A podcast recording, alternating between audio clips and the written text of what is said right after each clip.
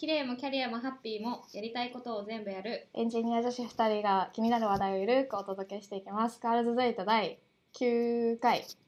イェイイェイはい。今回はなんとスペシャルゲストをお迎えしました。はいはいなんとサンフランシスコでデザイナーをされている高橋クロエちゃんです。イェイイイエイーイはじめまして。はじめまして、高橋クロエはじめです。まして。はい。ちょっとじゃあ聞いてる人に自己紹介ということで簡単にちょっとあ、そうですね。はい紹。介してもらってもいいですか、はいはい。えっ、と、今、サンフランシスコで、えーフリーランスで UI、UX のデザイナーをやっている高橋クロエです。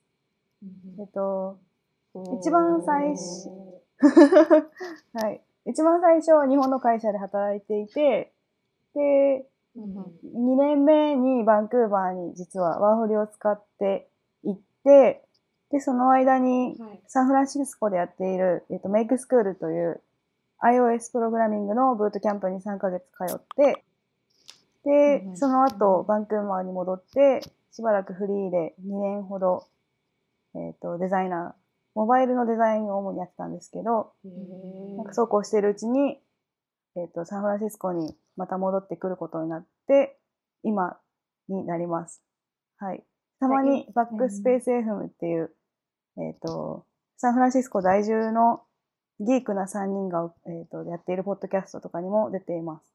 うんうんよろしくお願いしますイ。エーイ すごい人が来ねた 一気になんと前回ねうちらポッドキャストのランキング200位以内に入りたいとかっていうざれ言を抜かしてたわけですけどバうなんックスペース FM さんはねしっかりランクイン200位どころか100位以内に。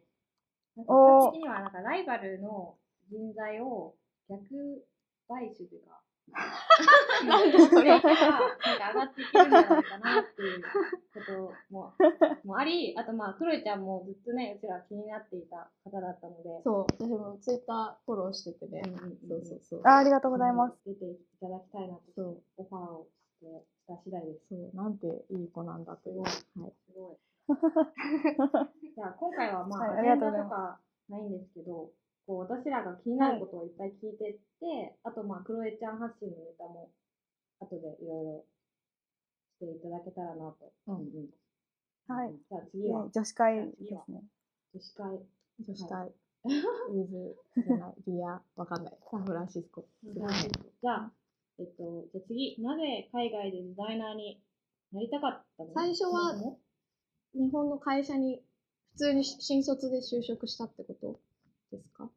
そうですね。えっ、と、うんうん。最初は日本の、えっと IT 広告代理店で、うん。えっとディレクターのなんか見習いをやったりとかあと、うんあそうですね。新規事業のディレクションの見習いとかあと広告営業をやっていたんですけど、まあ、その頃から、あの実際に手を動かして作る側になりたいっていう思いは結構あったりして、うん。で、まあなんか独学では勉強してたんですけど、まあ、そもそもそういうサービス関わるときに、まあ、もうちょっと視野を広くこう世界中で使えるようなサービスに関わりたいっていう思いもあったので、うんまあちょっとこれは一回あの日本を出てみようということでカナダに行ったのが、はい、最初です。すごい。えそれは何歳の時に行ったの？カナダは。それが20、んーと24、ん ?24 ですね。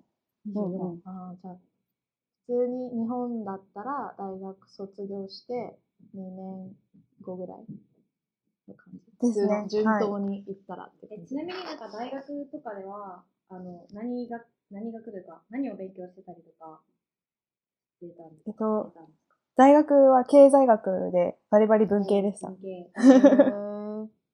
なんか、クリエイター気質で作詞作曲とか脚本書いたりミュージカルに出たりしてましたってなんか聞いたんですが、この辺は趣味でずっと、そうですね。それはもう、でも、小中学、高校とかそこら辺で、で、まあなんか、要するになんかいろいろ、いろいろなんか試してみるのが好きだったっていうので、まあちょっと美大に行くこととか、あと音大に行くことも考えたんですけど、なんか、いまいちそれって稼げるイメージがなくって、うんそう、なんかぶっちゃけ言っちゃうんですけど、そうでなんかその、ね、なんかそういう作るものとか、美しさを求めても、やっぱり、こう、結構厳しい世界もあるし、なんかもう少しビジネスに絡めたいっていう思いもあって、まあなんか、ふんわりでもやることわかんないし、とりあえず適当に経済学部入ったんですけど、うんうんうん。なんかそうこうしてるうちに、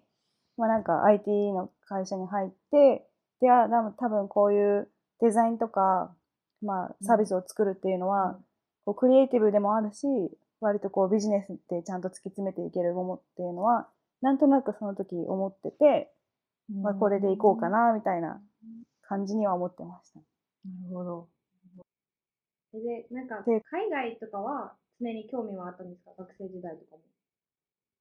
海外はそうですね、もう、あの、小学校ぐらいの時からパソコンを使っていろいろ、なんだろう、ネットとかで遊んでたんですけど、うちがもう全然、父親がなんか百姓の家系で、で母親が銀行員の娘だったんで、まあ、超、なんだろう、ドメスティックな感じで、なかなか機会がないのと、方法がそもそもわかんなくって、で、まあなんか、そうこうしてるうちに、えっ、と、がなんだっけ、入社が決まっちゃったんですけど、入社が決まる直前に、あ、これはちょっと言っとかなきゃと思って、最初に行ったのがフィリピンの留学ですね。1ヶ月行ってきました。ああ、すごい。一緒だ。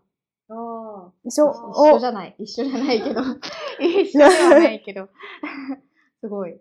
えー、1ヶ月。それまでじゃあ英語は全然、特に。英語はまあ、独学でみたいな、全然、でも、はい。い適当な感じで。今もですけど。いやいやいやいや。えへー、ーすごいな。バイタリティ。え、カナダは、一、ん？何年ぐらいいたん？カナダは、えっ、と、ワーホリがだいたい、えっと、1年間行けるじゃないですか。で、最初ワーホリを使って行ったんですけど、うん。えっ、と、まあ1年経って切れちゃったので、現地のなんかウェブデザイン学校に適当に入って、で、なんか学校に行きつつ、あの、フリーで活動を続けて、なんで2年ちょっとですね。うー。んあなんか気になってたのが、なんかカナダが最近なんかワーホリがあの、あの、なんだっけ、応募制っていうか、あの、なんていうの？誰でも行けなくなっちゃったあの、そう、そうですよね。なんか確か今年ぐらいから、抽選か、抽選でか、あの、ビザが。うんうん。でも、どうなんだろう。あの、少なくともイギリスよりは当たりやすいはずで、まあ、30、お二人まだ30行かれてないと思うので、30までに3回？あと2回とか出せるのかな？まあ、うん、だい、どうなんですかね？通るんじゃないですかね。なんか、すごいよく変わります。でも。。へえ。え、それはもう最初からカナダに行く前から、ワーホリで行った後のプランみたいなのを考えて行ってたんですか？それとももう、なんかとりあえず出ちゃえみたいな感じでバーって行って、向こうで走りながら考えたみたいな。えっ、と、両方で、なんかでも、うん あの、なんだろう。まあ、なんとか多分、あの、日本に絶対戻りたいわけではなかったんですけど、もうずっと日本で他の文化ももっと知りたかったから、次はなるべく日本に帰らないようにしたいとは思ってて、でまあ、ワーホリ1年間の間で、まあ、なんとか頑張ったら、そのまま、一応なんか、なんだろう、ワーホリから就労ビザに習得して、とか、あと永住権まで行ってっていう、そういうケースが結構、なんかあったので、まあ、なんとかなるだろうみたいな感じで、一応調べつつノリで出ました。その時の、ちなみになんか、貯金額っていうか、どのぐらいのお金を持って行ったというか？金額は、えっ、と、そんな、多分100万円もなくって、へえ。でも、え、その留学費用は別で？行く費用別で、最初ワーホリは、まあ一応働けるじゃないですか。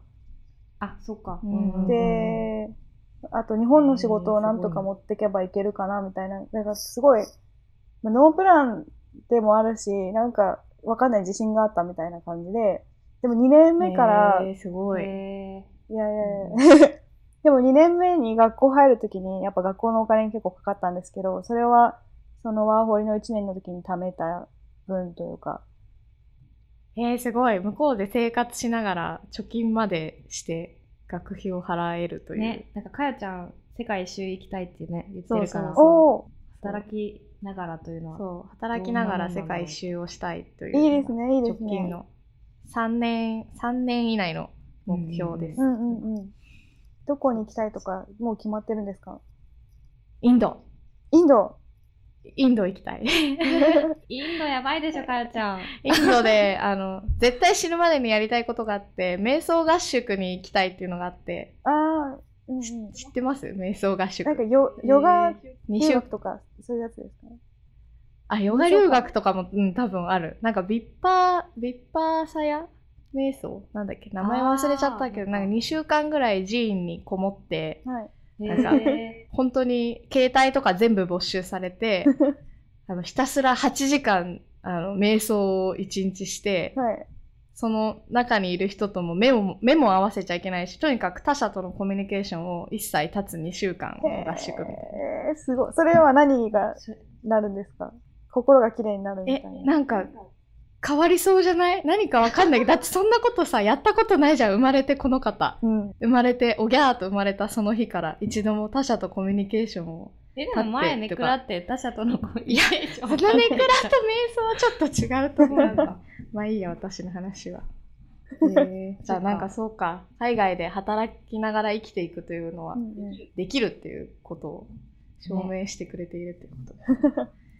その当時はなんかやりやすかったとかあるのかな？今なんか結構人気でみんなオランダとかね、うん。カナダとか結構行ってその場で就職するとか結構聞いたり。うんうんうんでそれでなんか1年で行って、やっぱなんかこの厳しくって難しくってこう痛かもうちょっと残りたいんだけど帰らざるを得ないみたいな感じで帰ってっちゃう人って結構いいるんですか？えっと、それが結構いて、えっと、私がいたカナダ、へそうなんですよね、うんあの、カナダでバンクーバーに行ったんですけど、なんかまずバンバンクーバーとトロントの、なぜバンクーバーにしたかっていうのが、なんかトロント寒いのが嫌だったのーと、うんうん。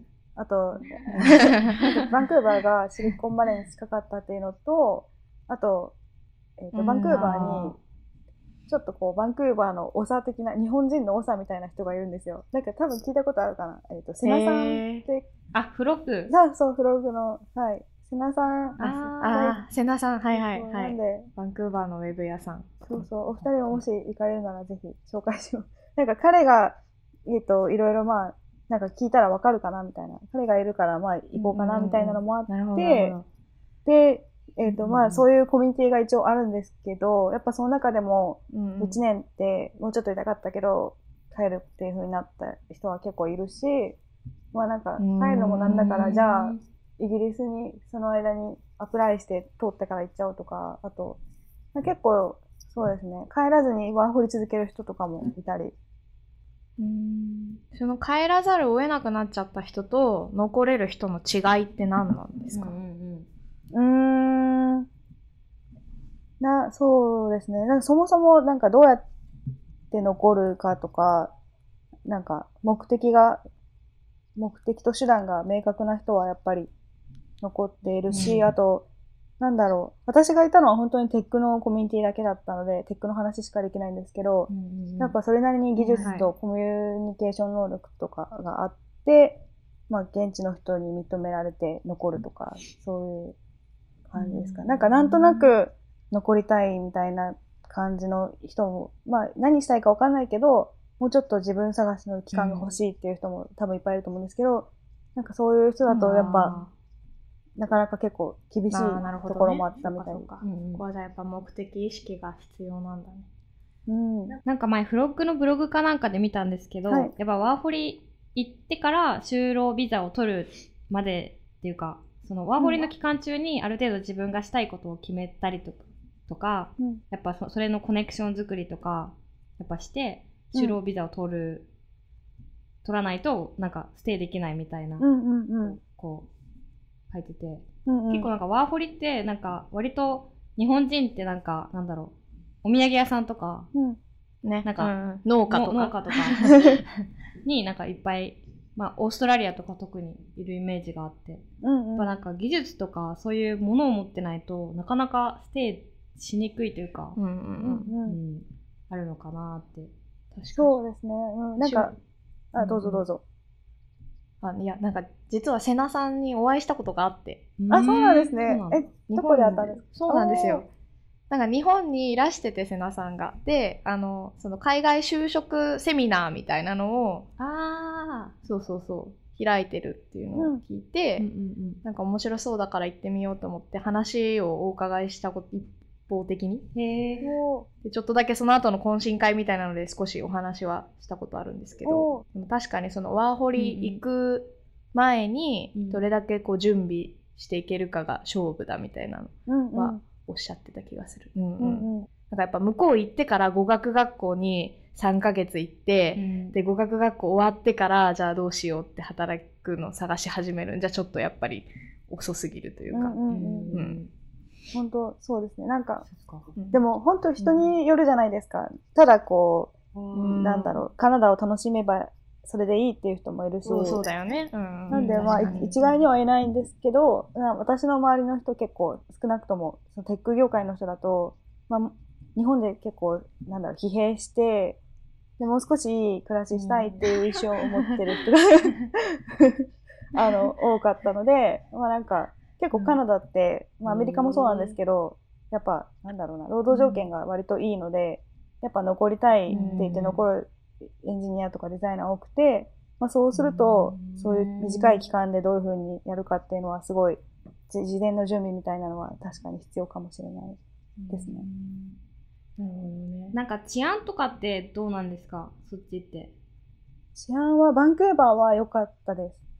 すごい良かったです。なんか最近日本人の人がなんか殺されたみたいなありましたよね。ありましたね。はい。なんか、とかなんかうんトランプ政権にななるのを見越して、カナダになんかアメリカからすごい移民が移民かな？なんかこう結構来ててちょっと割と治安もなんかみたいなニュースをやってて確かに、うん。その、えっと、日本人女性、実感し,、はいしました？えっと、私が最後、今年8月にサンフランシスコに戻ってきたので、最後も8月までしか知らないんですけど、はいえっと、まずその、はえっと、8月までにいた時に結構シリア難民、その前にあの、ヨーロッパで一度、えっと、あ、えーどこだっけ？ヨーロッパで一度会って、シリア難民が一気に、あの、来たんですよ。で、何万人受けて、受け入れるっていう風になってて、で、結構それで、シリア難民。そう、なんかあの、別に普通の人もいれば、やっぱり、あの、こう、なんだろう、犯罪が増える可能性もあるっていうので、ちょっとなんか現地のカナダ人の人と話し合ったりとかした時があって、で、なんか、うん。うん今のところは、うん、そんなに大きい事件聞いてないんですけど、その日本人女性のやつは、私がこっち来てからできたニュースで、なんか最近バンクーバーで、へー。はい、あの、しばらくなかったんですけど、まあ、日本人留学生が、現地の、えっと、カナダ人にこう、ちょっとついていっちゃって、そのまま殺されちゃったみたいな、もうなんかあれはすごい大ニュースになってました。うん。ねえ。でまあねありますよねそんな。でもなんか難民が来るとかさやっぱ日本にずっといたら絶対なんかこう本当に遠い国の出来事みたいな感じで現実感がねあんまりないけど。うん。やっぱり確かに。難民とかね。ね海外にいるとそういううんやっぱ多様な人がいっぱいいるからね。うんうん。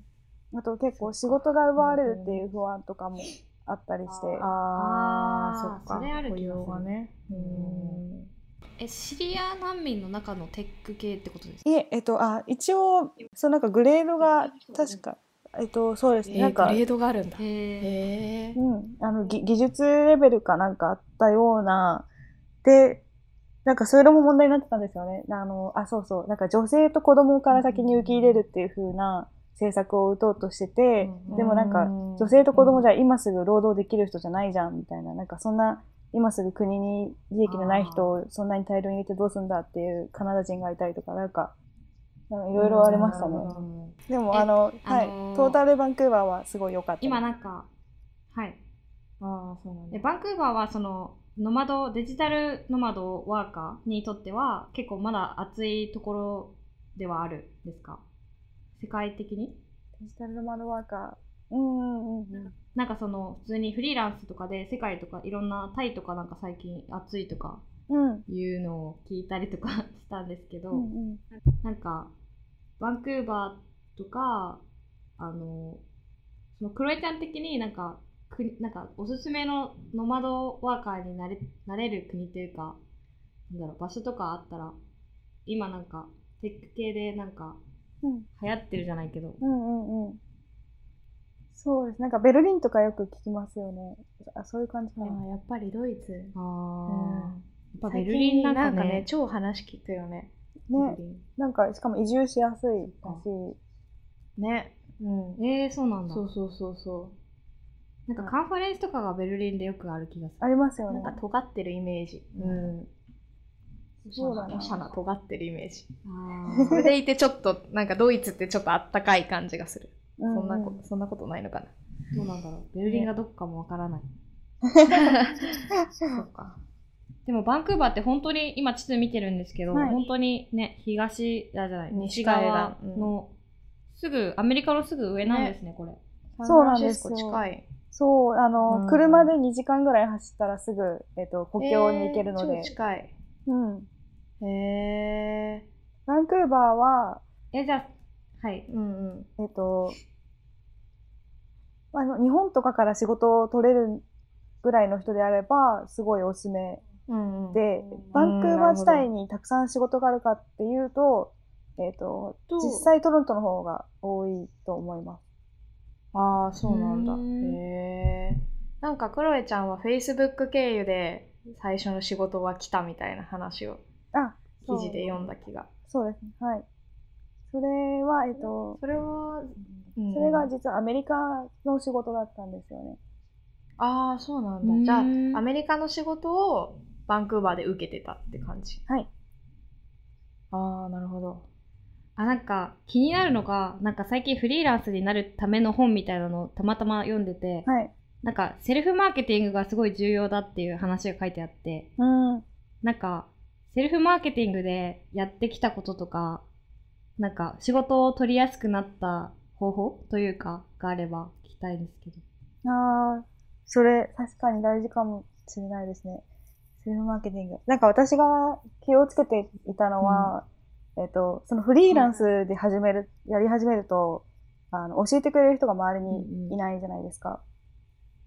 んで、あの、会社だったらまあ、ちょっと聞ける人がそばにいたけど、まあ、フリーランスだとそれを全部自分でやらなきゃいけないってなって、で、確かに。割とこう一つの技術ばっか延々とやりがちになっちゃうんですよ。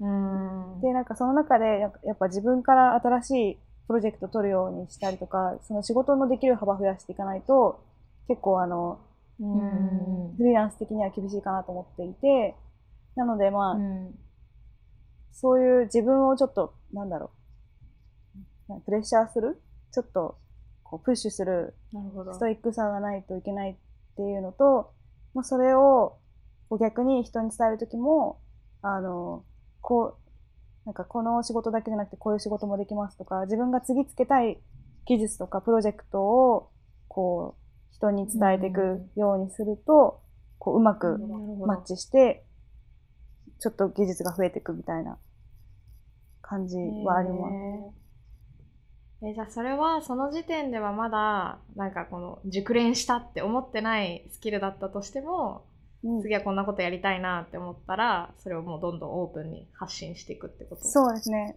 はい。今だったら本当へにー。Twitter、Facebook とかあるので、で、うんまあ最初、自信のないプロジェクトだったら、まあ多少お金はなんか少なくてもしょうがないとか、そういうふうにまあ割り切ってしまって、でもそれができれば次取れる仕事が増えていくので、確かに経験になる。実績が増えるってことだもんね。ポートフォリオとかも自分のページとかですかね。で公開したりとか？そうですね。えっと、二人はエンジニアさんか。でも、あのー、デザインとかもやりますか、デザインはかじりかじり始めたみたいな。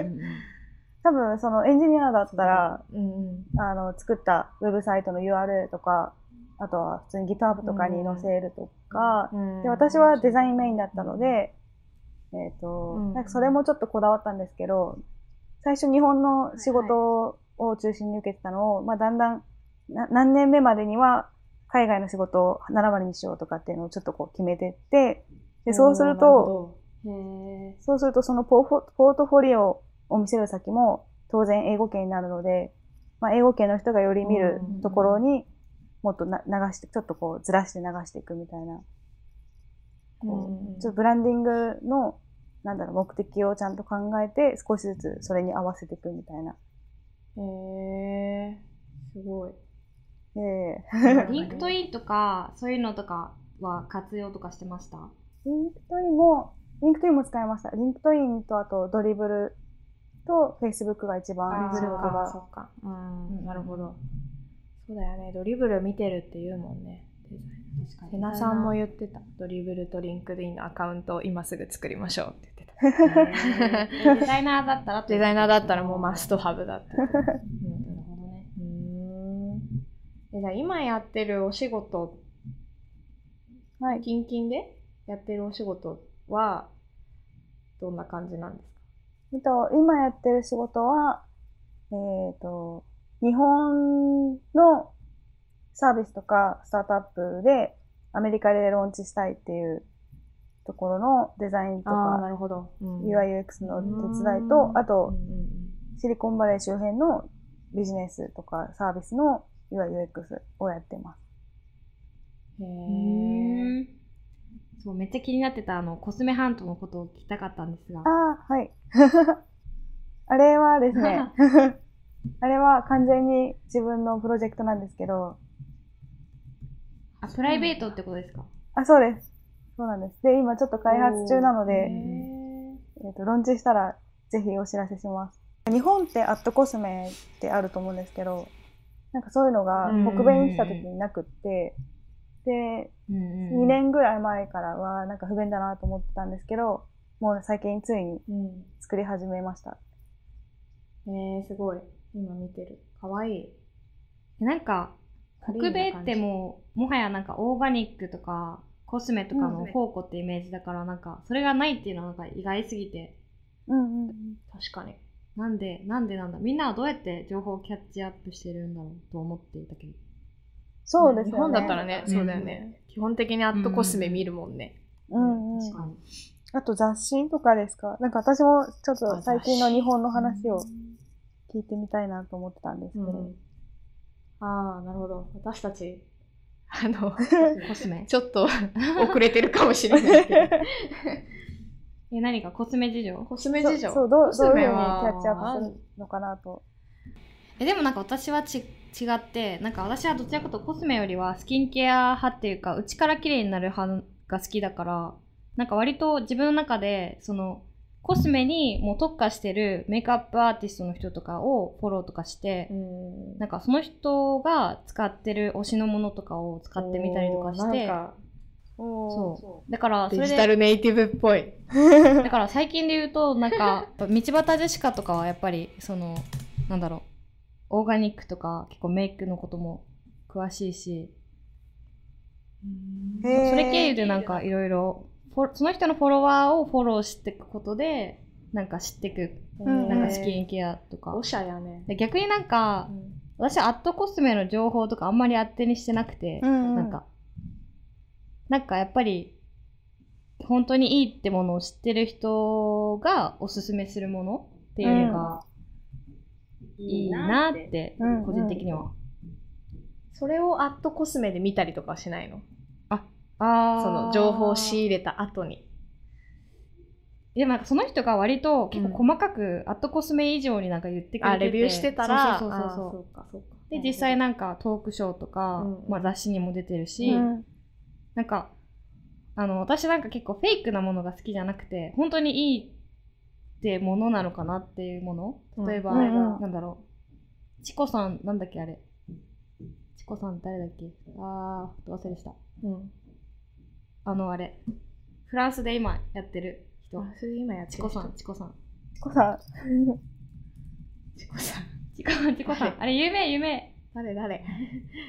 えなんだっけ？チコ。フランス。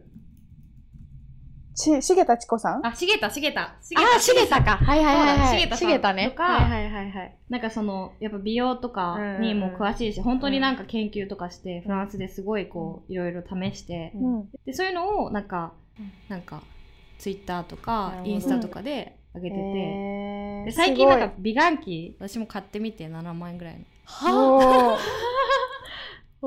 結構、それもなんかおもろくて、それなんか、結構私、そばかすがあるタイプの肌で、うんうん。でなんかそばかすとかに、こう、レーザーをこう、セルフケアで、うん。あ、前見せたっけ？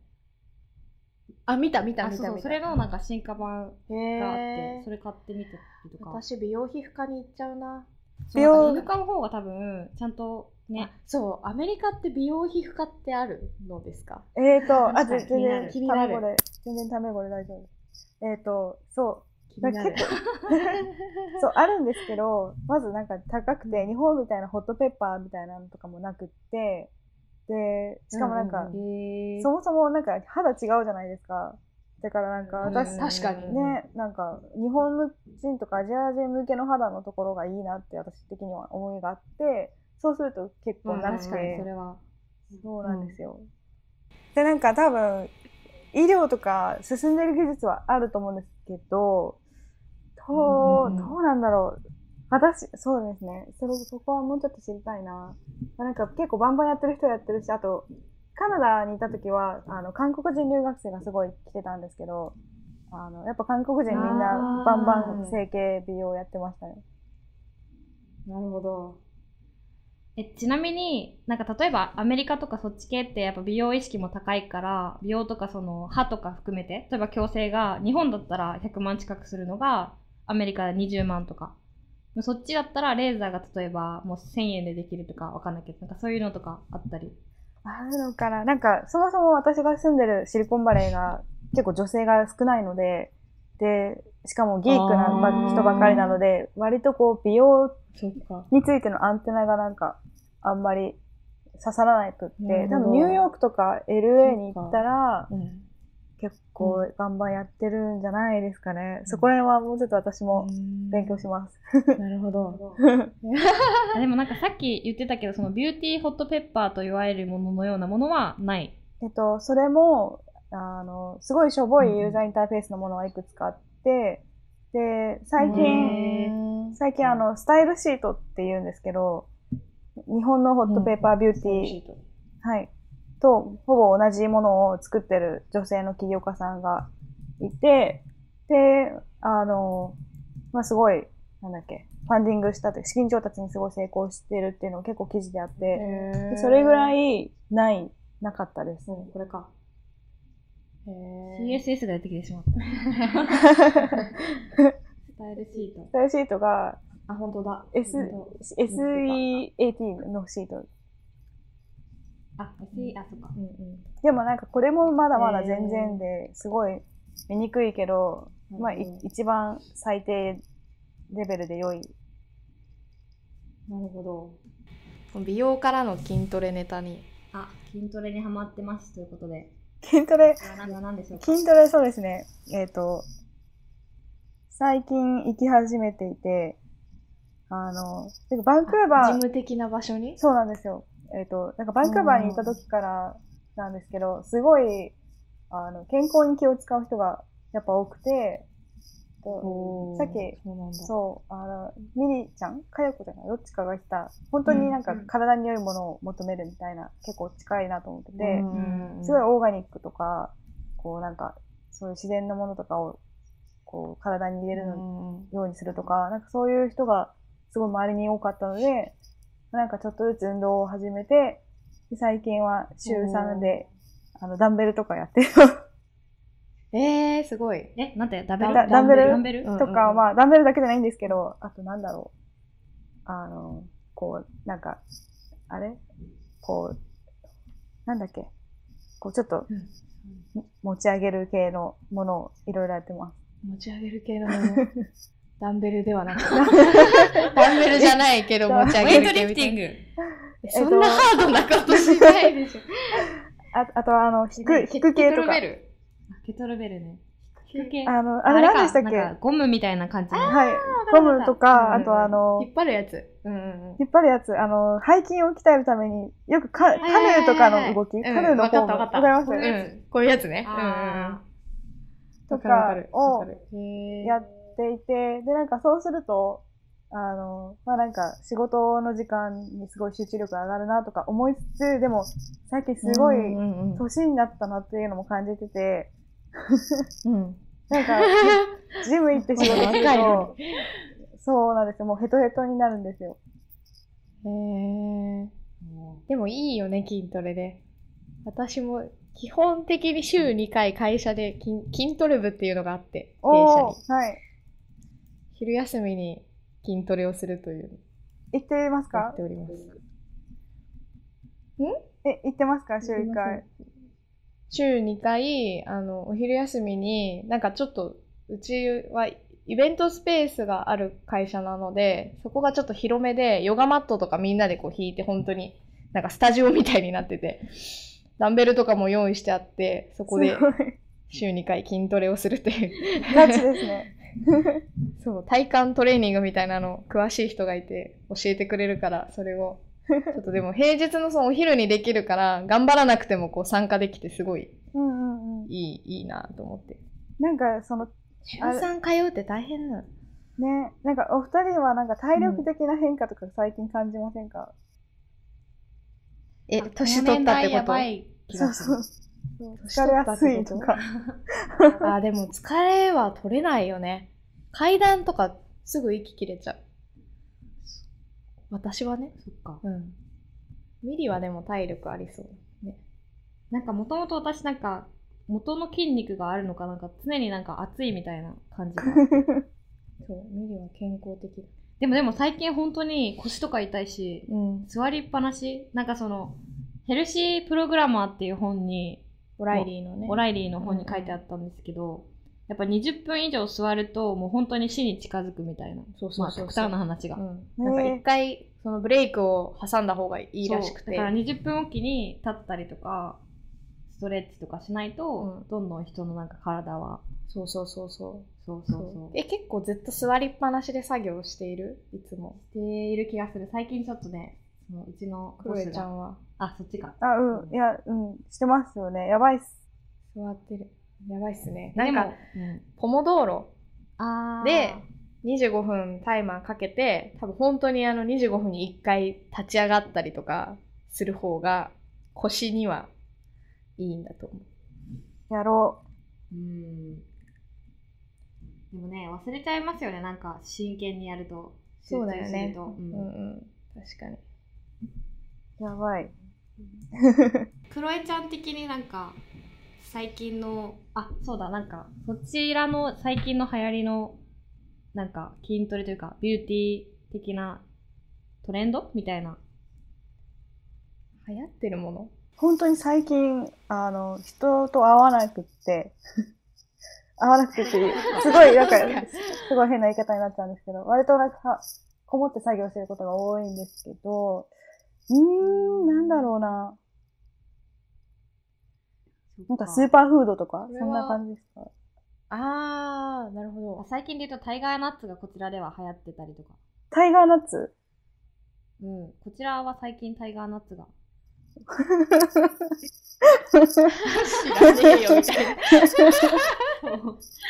私的にはトレンドはタイガーナッツが最近っていうかちょっと前か。12ヶ月前に来早いもんね、そのトレンド。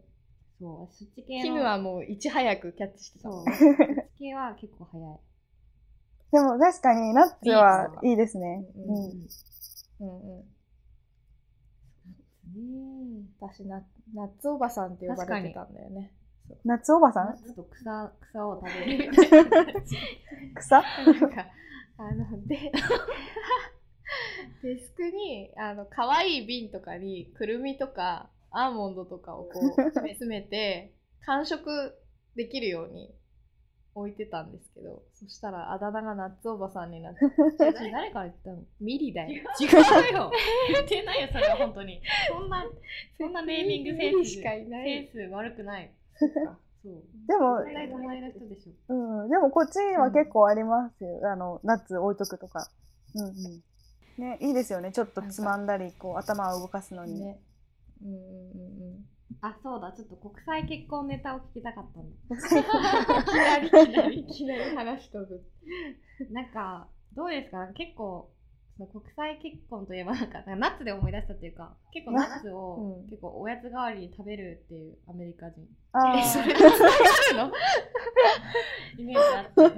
ええコミュニケーションは全部英語で取るんだよね。それはもちろんそうだよね。これコミュニケーション。あーえっと、ういえ、えっと、今の旦那。面白いそんな悪い。面白い人なんですね、きっと。あの、いえいえ。今、今の旦那は。はですね、えっと、チャイニーズアメリカンなんですけど、えっと、先月、うんうん籍を入れました。おめでとうございます。ありがとうございます。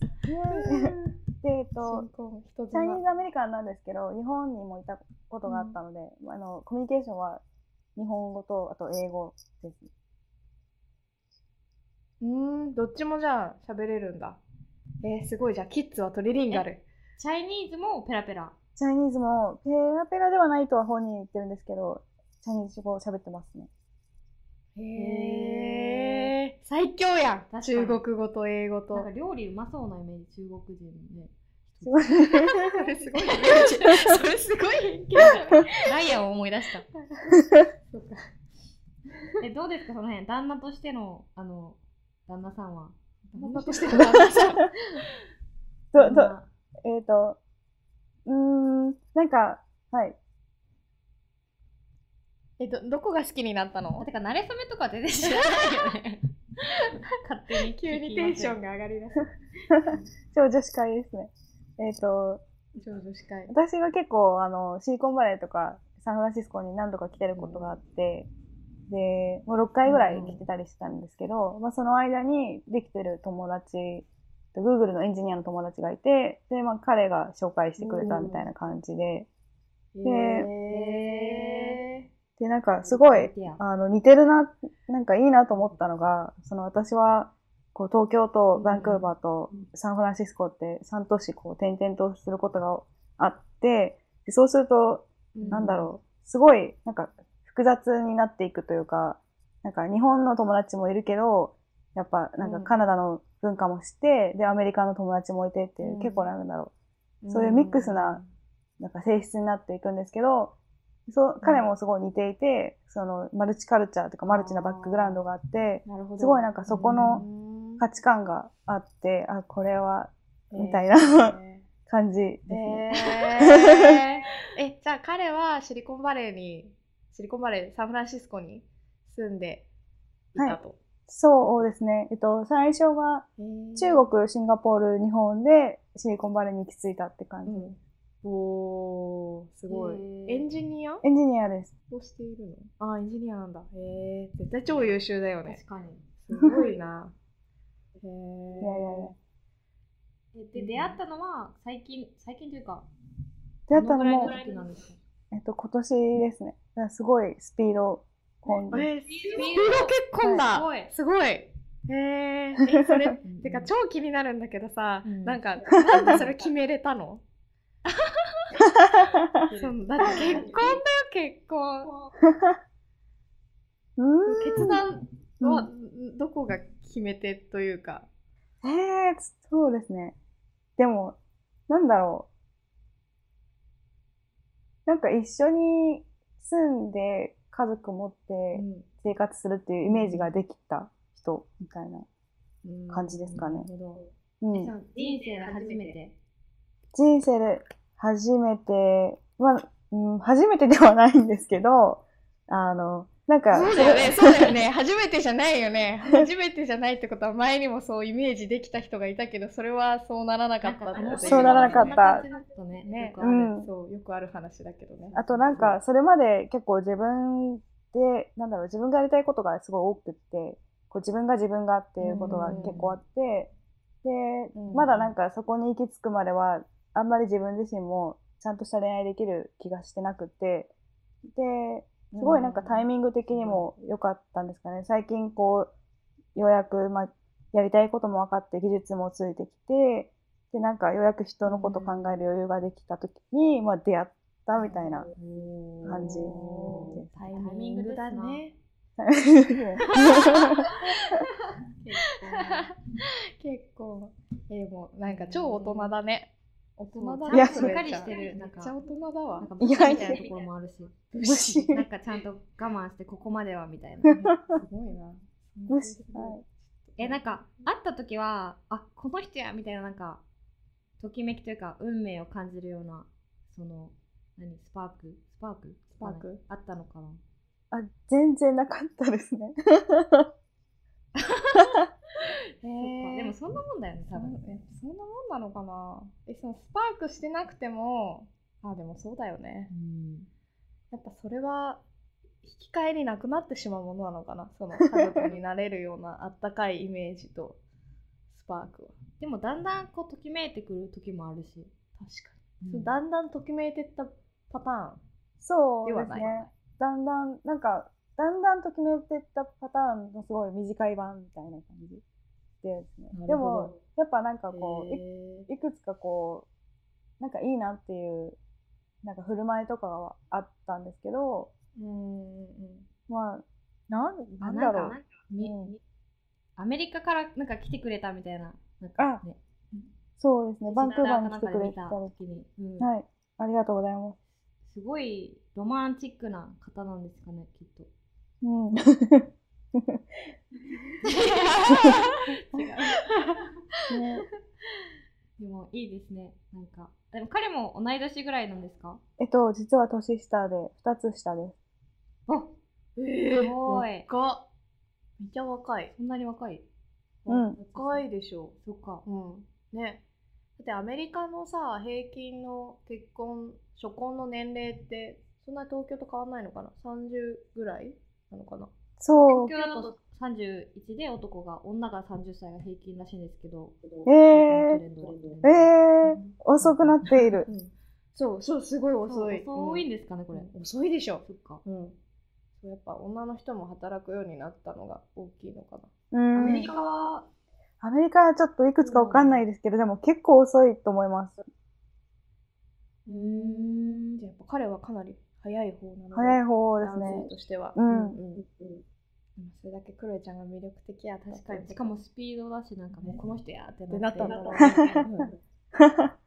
う人の話聞いてんのめっちゃ楽しいね。キュンキュンしちゃう。え、お二人は、なんか、なんだろう。何がしたいとか、こう結婚願望とか、あるんですか？結婚願望でも子供は、私は3人以上欲しくて、おおなんか、クレちゃんどうどうですか？その結婚して子供とかプランとか。全然まだまだ。子供はもう今は全然持てないと思います。ちょっと無理。で。今でもね確かに、うん。そうんうんでも欲しいですね。でもなんか3人って考えるとうん。結構なんか、ねと年子で3人とか三つ子ボーンとかね三つ子ボーン。だか